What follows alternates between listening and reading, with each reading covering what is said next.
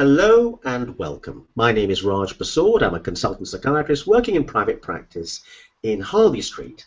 And I'm delighted to be joined now by Claire Greaves. She's a 22 year old young woman who's had a lot of experiences with the mental health services system here in the United Kingdom. So, Claire, let's go back right to the beginning of when it all started. And you were at primary school, and your dad developed quite a severe disorder that was linked to do with, with eating, and this affected your attitude to eating. Tell us a bit about what happened. Um, yeah, well, I saw my dad unwell, and I saw that food was making him unwell. And I became worried that food would make me unwell, so I started to avoid food and become anxious around food and worried that it would make me ill. Um, and that's where the anxieties with food began. And also, you were a bit of a perfectionist, and you didn't like getting questions wrong, and this seemed to lead to quite a severe reaction. Tell us about what happened there as well. Um, if I got a question wrong at school, I would get quite upset and it'd lead to self-harming behaviours. So I'd be in the toilets like banging my head against the wall. I used to get quite distressed if I got anything wrong. And you spent most of your life um, at secondary school kind of throwing away food and, and hiding your self-harm. Tell us a bit about how things got a bit worse at school. I think um, my relationship with food became about coping with issues as I grew up and bad things happened to me and just general teenage stuff as well. Food became like my coping strategy and my control, so I would throw the food away or I would self harm. And it was like, it was almost punishment or coping with things, and it just became about different things then. Then you became quite anorexic and you were surviving only on a Diet Coke a day, is that right? Uh, yeah, that's right.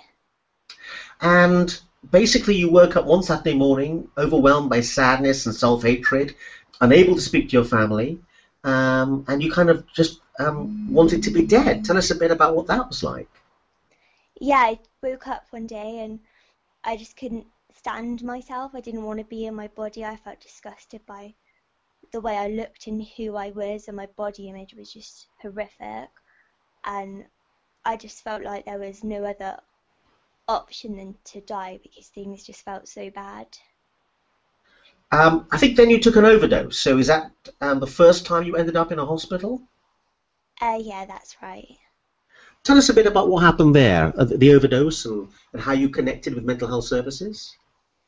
Um, well, I'd been unwell for a while leading up to it, and um, I had to leave my dance college, and I didn't deal with that very well at all. So my anorexia got a lot worse and I was a low weight and I took an overdose because I didn't I didn't know what else to do and I'd been to my GP like the same week and he hadn't put a referral into any services he'd said see you in a month and I didn't know that I could last a month and so um, I took the overdose and ended up in the hospital.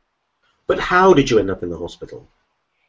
Um, my friend at the time knew that things weren't okay, and she texted me and become concerned, and she came to visit me, and she could tell that I'd taken something, so she drove me up to the hospital. It's interesting because there's a pattern that's going to develop, and it starts here, where people who aren't professionals or clinicians seem to be the ones that appear most helpful um, throughout your story. And this is the beginning of it, in a way. It was a non-clinician that intervened. Yeah, that's right. Yeah. Um, so you ended up in hospital, and what happened then?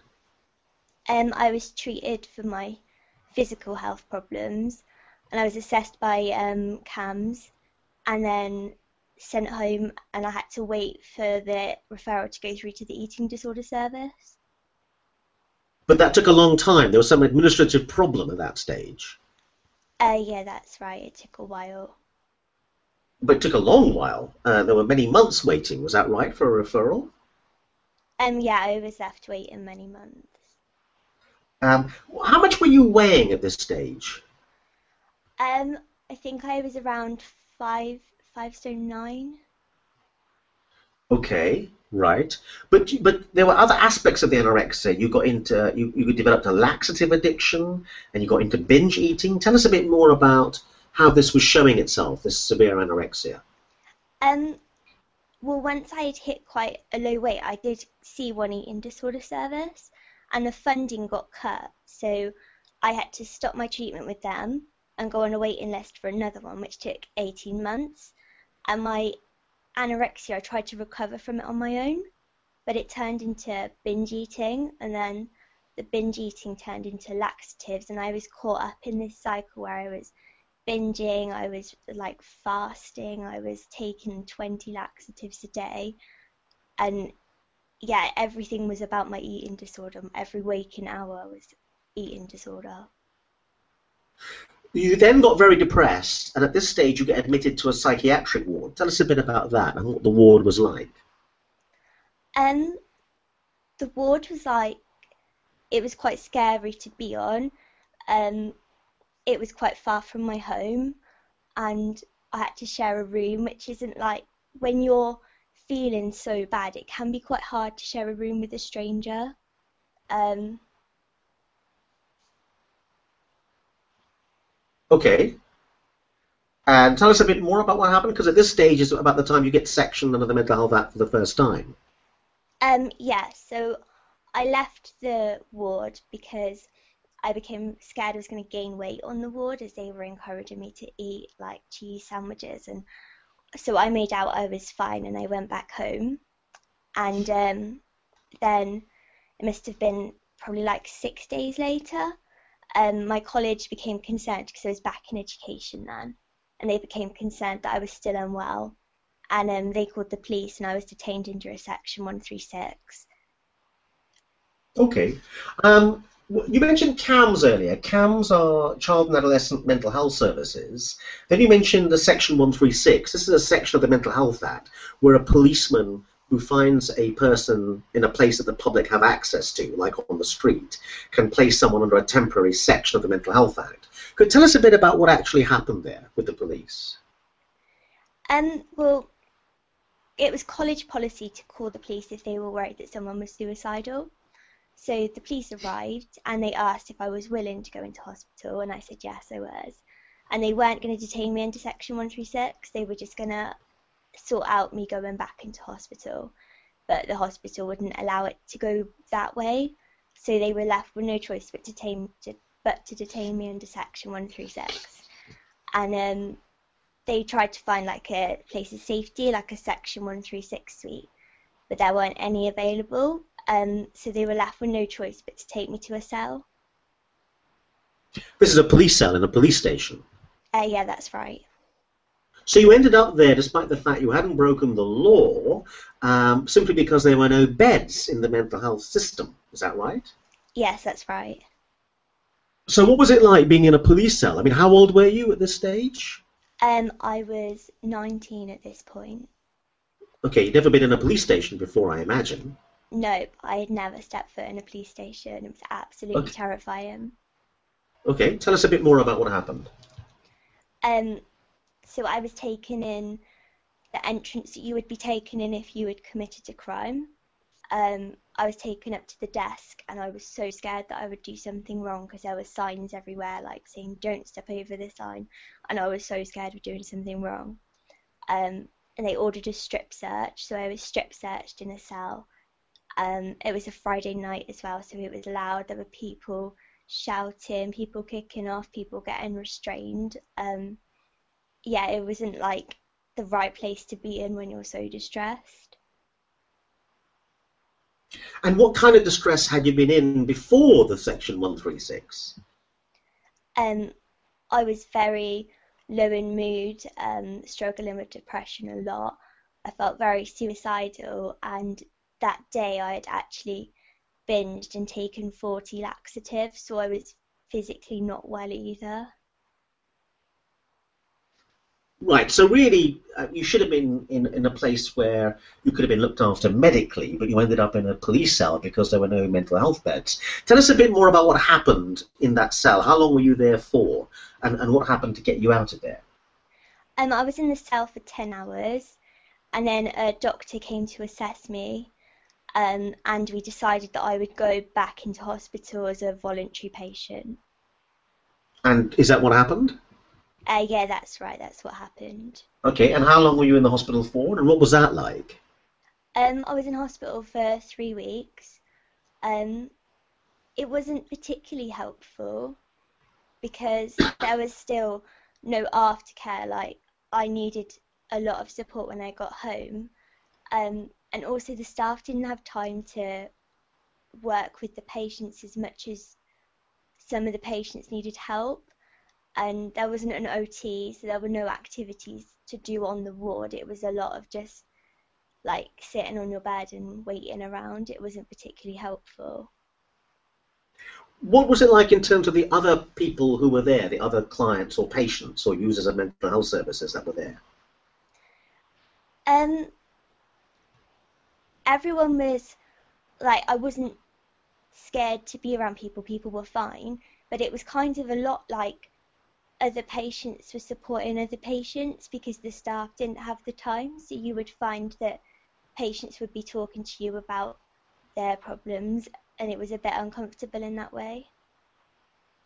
Did you ever feel threatened? No. And what about relatives or friends visiting you? What was that like? Was it was that allowed? Um, it was allowed, but because it was quite far away from where I lived, I didn't have many visitors. I think I had one friend come and see me, and my parents come to see me, and that was it. How far away was it from where you live? Um, it was about a 45 minute drive. And again, was that partly because of the problem to do with beds? They were trying to find a bed for you somewhere? Um, no, that's just to do with funding because we lived on the border of the county, so we had to travel quite far for any hospital. Okay, so you managed to get out of there eventually, is that right? Uh, yeah, that's right. Okay, how long were you in there for?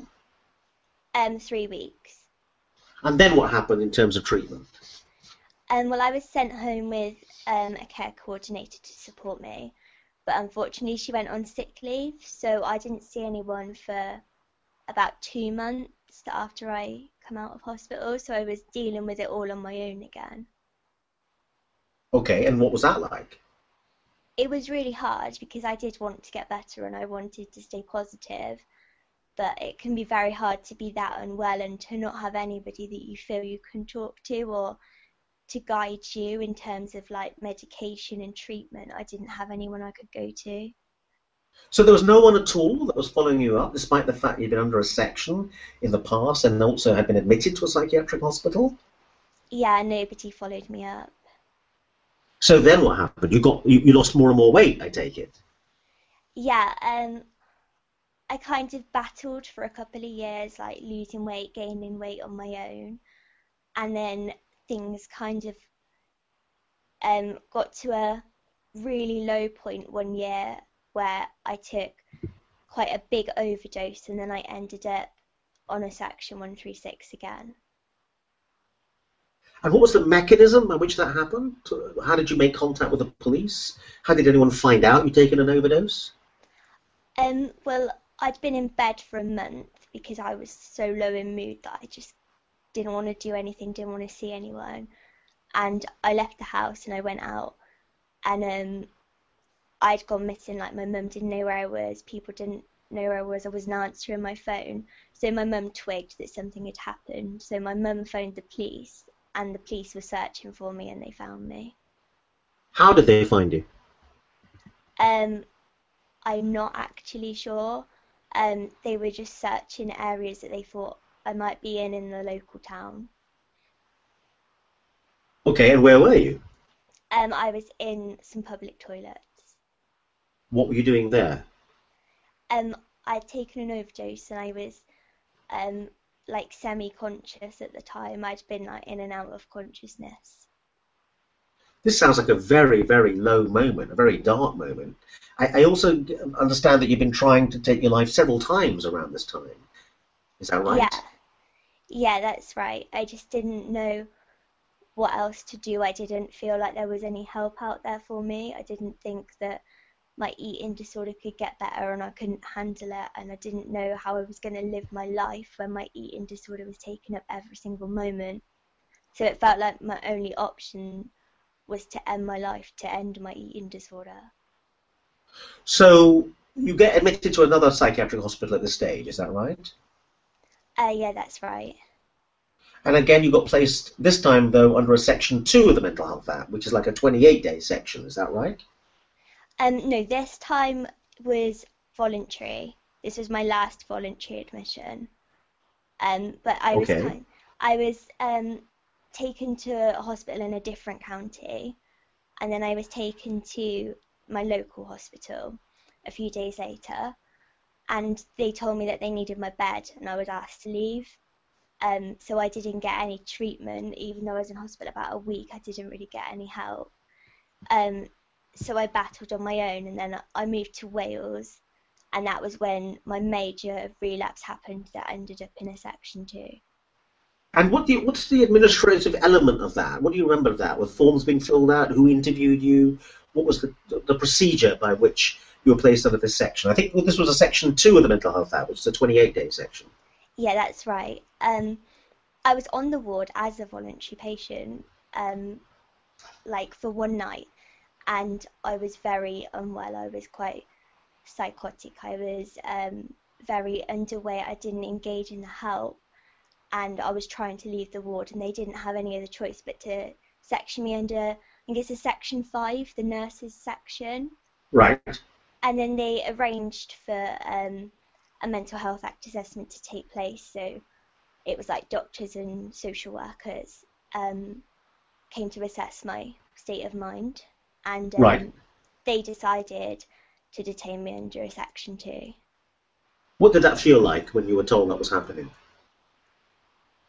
Um, I think at the time I was too unwell to really have an opinion on it. I didn't I didn't really let it bother me because I just wanted to die and I thought that it didn't matter where I was that I could do it on the ward and that would be fine and that was my attitude because I was very unwell. It didn't bother me.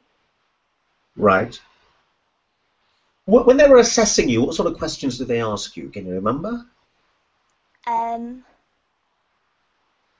I'm not sure. I think it was um, about like how suicidal I felt and if I had any plans and if I felt safe to go home. I think it was those sort of questions. Were you answering those questions truthfully? I can't remember to be honest. Do you think you could have tricked them into letting you go? I think I think you I probably could have, but I think they can tell as well, not just by what you're saying, but by your behaviour as well as the words that are coming out of your mouth. What was the treatment you, na- you then got on the ward? Um, they arranged for a dietitian to come and see me and an eating disorder specialist to come and see me. Um, yeah, I saw like various people who all inputted and they came up with a plan um, to gain the weight in hospital and change the meds to make my mood better. And they came up with a good aftercare package as well. And so, how long were you in hospital on, on this occasion? Um, I was in for two months. It sounds like this is the first time you start to get proper treatment. Would you agree with that, or what's your view? Uh, yeah, definitely. And I think that if I would have been voluntary for that whole admission, I don't know as I would have got that help, which is quite worrying. So there's something about being sectioned under the Mental Health Act which seems to ensure that you actually get help. Is that right? Is that what you're saying? Yeah, I feel like professionals took it seriously once I was sectioned because they, they almost they had to. They had to provide some care package and tell my family that they had a care package. Whereas as a voluntary patient, I always felt like they were trying to discharge me rather than treat me. So really, I mean, if, I can put it this way, you must correct me if I'm wrong. You, you had, you know, almost a decade really of getting iller and iller, and without really getting any proper help, despite the fact the signs were there for anyone to see that you were not well. But it takes this incident, you know, a series almost of suicide attempts, and being placed under the section of the Mental Health Act before you really get help for the first time. Yeah, that's right. Do you think the help was good help, or could you improve it yourself if you thought it? Do you have any other thoughts about how the help could have been improved? I think it was very good help, but um, the aftercare package didn't include a crisis plan, which I think is probably key in like mental health care. But also, I was threatened with if I didn't improve, I would have been tube fed and then sent to a secure unit.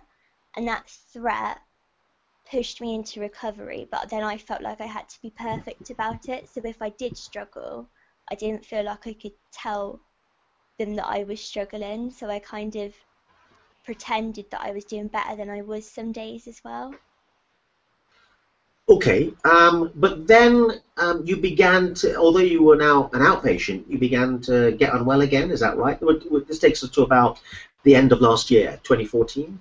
Yeah, that's right. So I was discharged and I did well for a few weeks, um, but I relapsed with my eating, and I was on quite a lot of medication, and I struggled with the side effects of the medication and particularly as I wasn't eating enough, the sickness got quite bad. So I stopped taking the medication, and then it was just a downhill spiral back to almost back to where I began.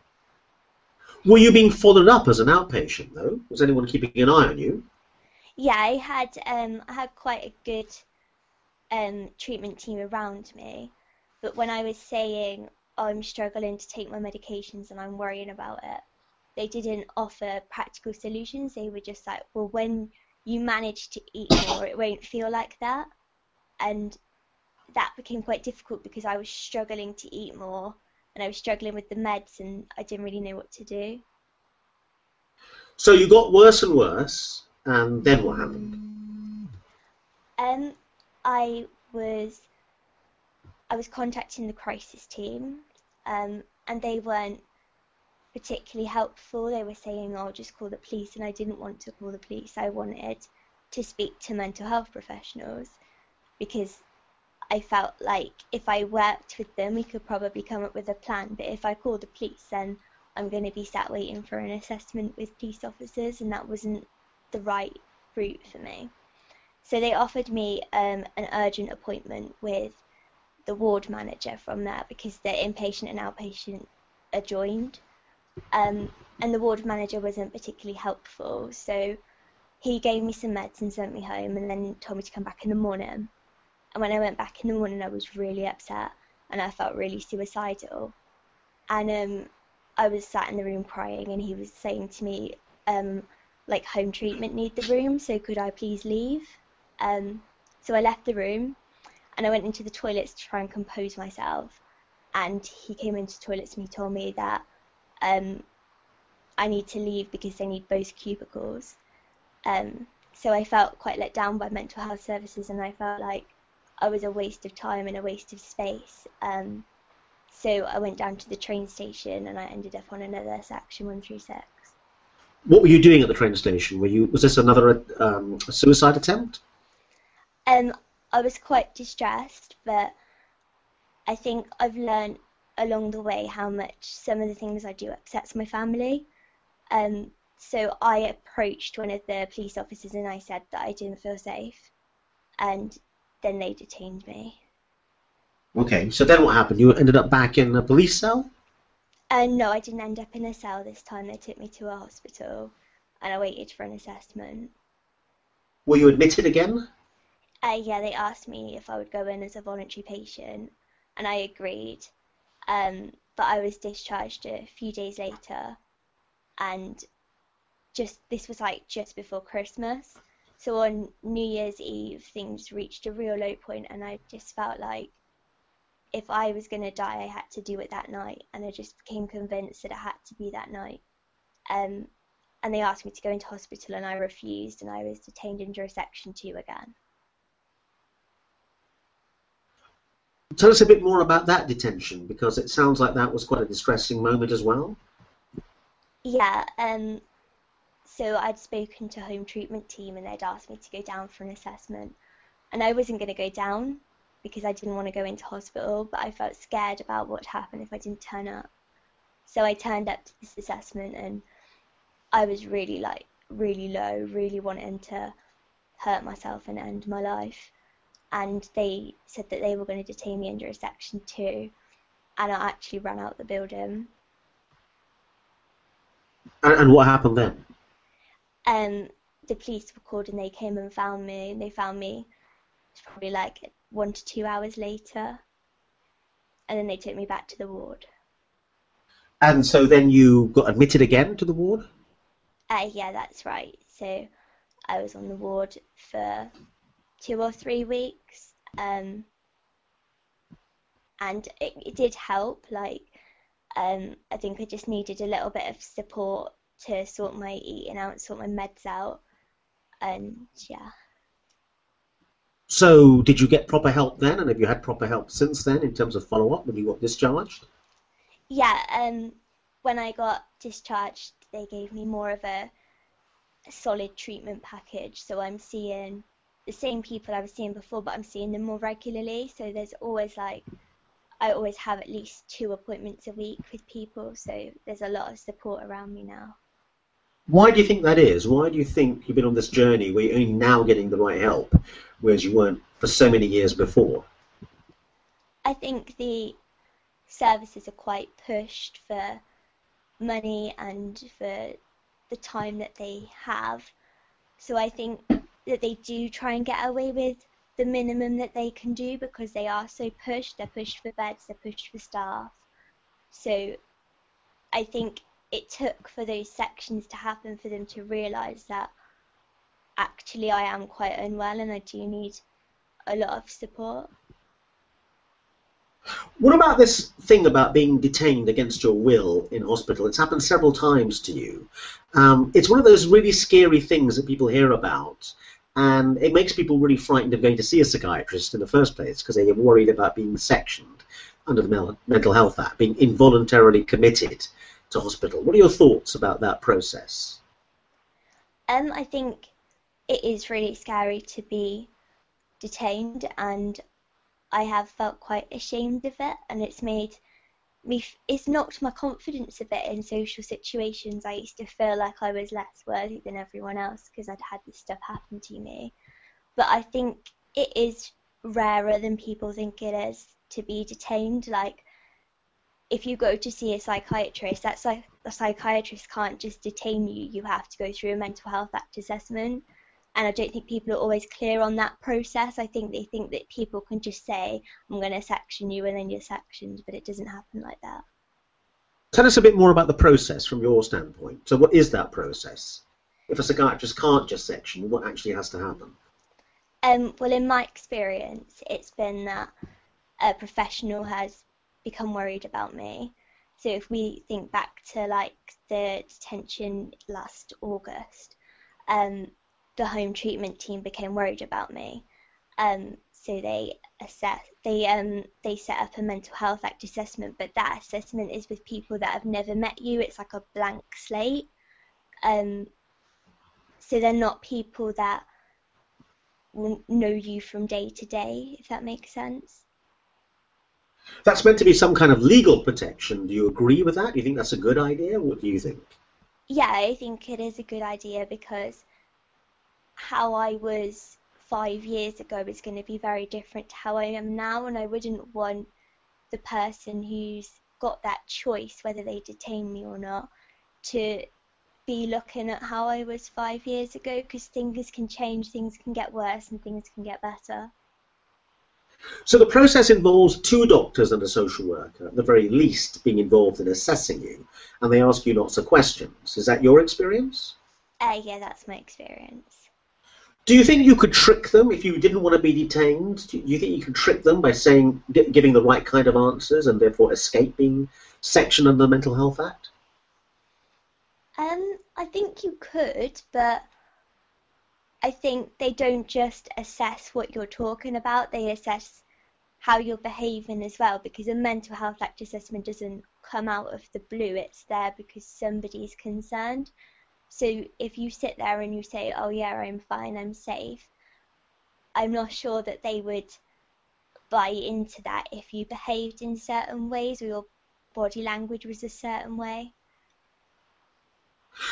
People are also very afraid, and this is a recurrent theme in a lot of Hollywood movies, that a sane person, someone who is who is not unwell psychiatrically, can get sectioned for various reasons. It's quite easy to get sectioned.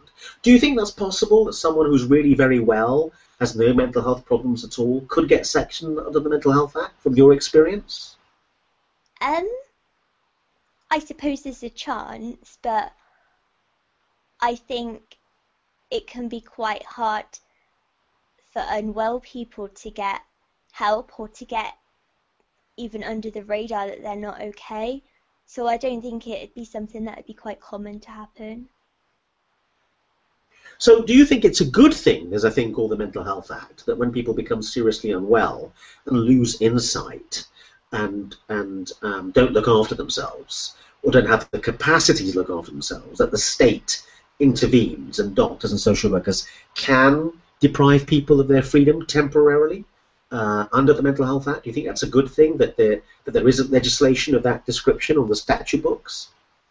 I do think it's a good thing because I think without it last year I could have potentially died and now I realise that life is a lot different. I feel very different about my life. I want to live it and I'm excited to live it.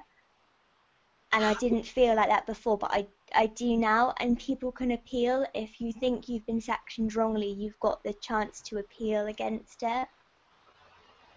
A lot of people will be very surprised to hear you say that you think it's a good thing there's such a thing as a Mental Health Act and that people can be detained against their will, given you've had some very unpleasant experiences.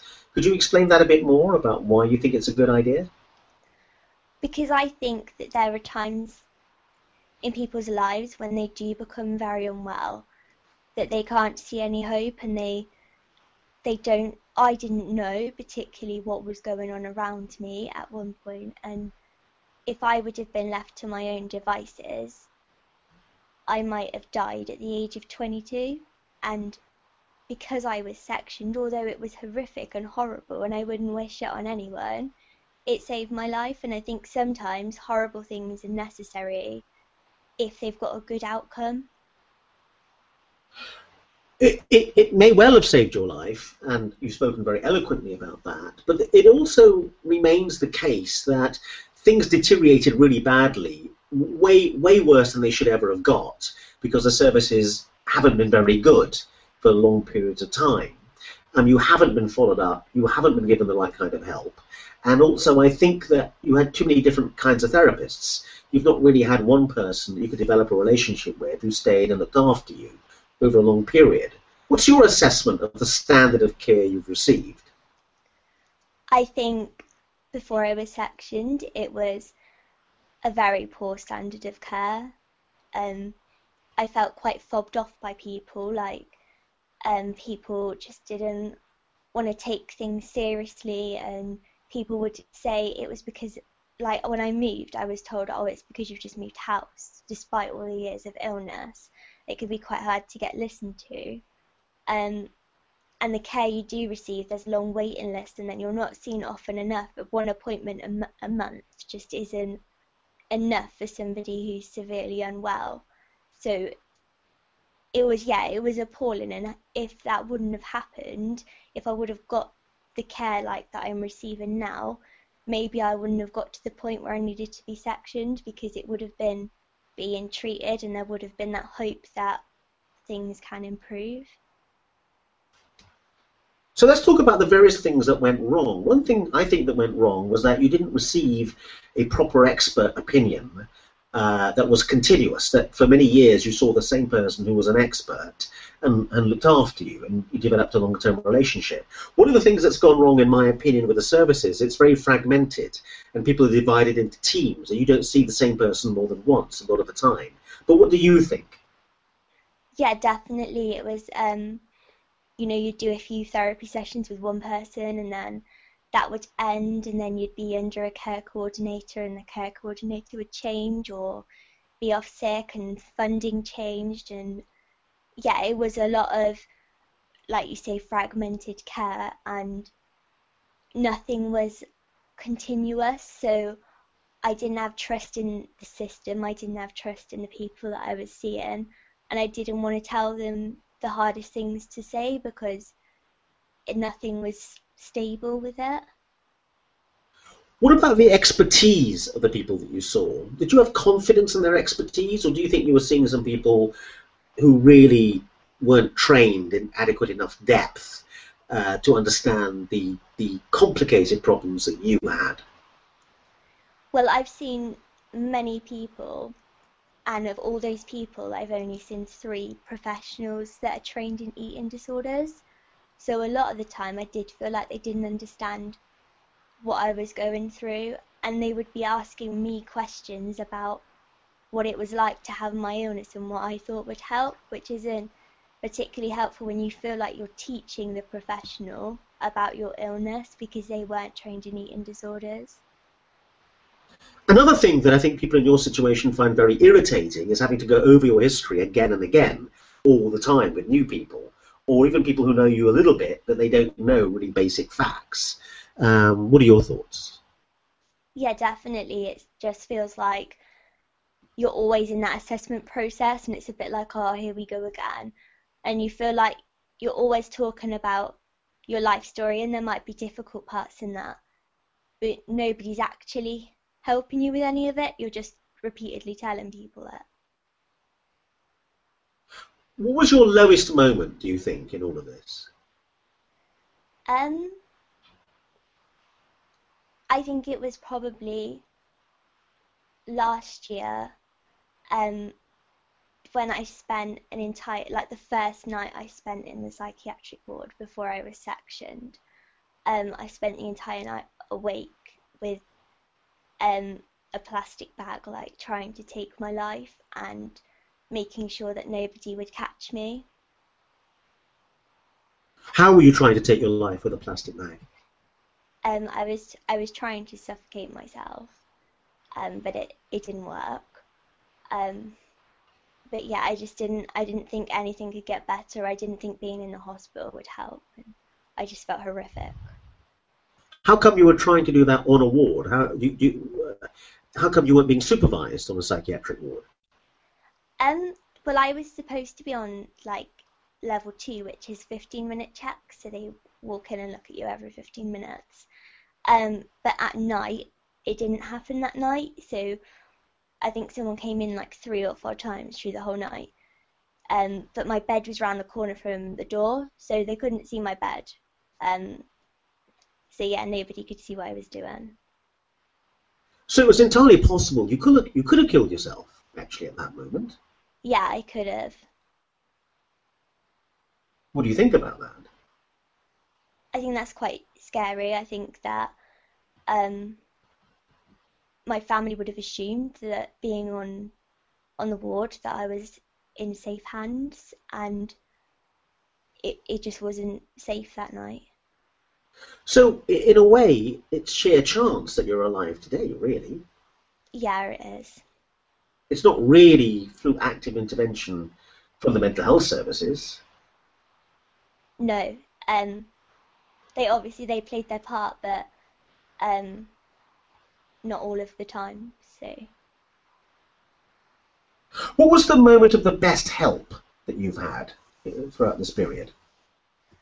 Um, I think it was so just after I'd been sectioned, and it I think it was all on the same day. So I was on level three observations, which is where you have someone with you all the time, and um, they got all these professionals in to see me from all around the local area. So I saw like the eating disorder specialists and the dietitians and the psychiatrists, and they came up with a plan that was solid, and everybody in it knew exactly what they were doing, and they were trained in the illnesses. And I finally felt like I was in safe hands, like I trusted the people around me that they were going to help me get better. So that that kind of happened quite soon after your lowest moment, in a way. Is that right? Yeah, that's true. Yeah. So almost the lowest moment led to that, that the services quite, kind of finally twigged that something was seriously wrong. Yeah. But it just took them a long time for something really bad to happen before they twigged. It did, and I think that's quite dangerous because I'm sure that there's probably many other people who got to that low point and they weren't as lucky as me and they didn't survive it. So um, you've you've begun to um, talk out in this very helpful way about what happened to you, and you've connected with Mind, the mental health charity. Tell us a bit about that, about your relationship with Mind, and, and what you're doing in speaking out about what happened to you. Um, yeah, well, I I like I'm really passionate about writing, so at first I was trying to write about my experiences and kind of overcome stigma and get rid of the stereotypes. And I got in contact with Mind about speaking out about my experience of the night in the cell. And I did that through my writing. I sent them an email. And that led on to my first piece of spoken media work. So I was speaking on the news, and it's just carried on. I think I find um, it's quite good to speak out about things because the more you speak out, the more other people feel able to talk and things change. Like people don't know the problems, and unless you don't speak about it, nobody's going to know what's wrong with the services and what's wrong with mental health care. And what's your view of the future now? You've become much more optimistic about the future. Yeah, definitely. I think um, it sounds really cliche, but I think everything kind of happens for a reason. Um, and all the stuff that happened to me, I'm trying to use it in a positive way now to improve lives for other people. And I like find enjoyment in my writing and in blogging. And I, yeah, I feel much more positive about life and much more up for the future now. Tell us a bit more about eating and your relationship with food now. It's still very difficult. Um, I wouldn't describe myself as recovered at all. I massively struggle with eating, but it doesn't rule my life. So I'm living a life alongside it. I'm doing things alongside it, and food is just a small part of that. There may be people listening to this who felt similarly to you, full of despair at the bleakest moments when you were full of despair. You're much more optimistic now. Uh, there may be people listening to this who are going through the kind of rough times you went through in the past. What would you say to them? I think it's important just to hold on because it does get better and it might take one year, it might take 10 years, but it will it will get better and you will want to live your life again and I never thought that I would love my life. I never thought that that was possible, but now I can say that I love everything in my life and I wouldn't change a thing. Claire Greaves, thank you very much indeed. Thank you.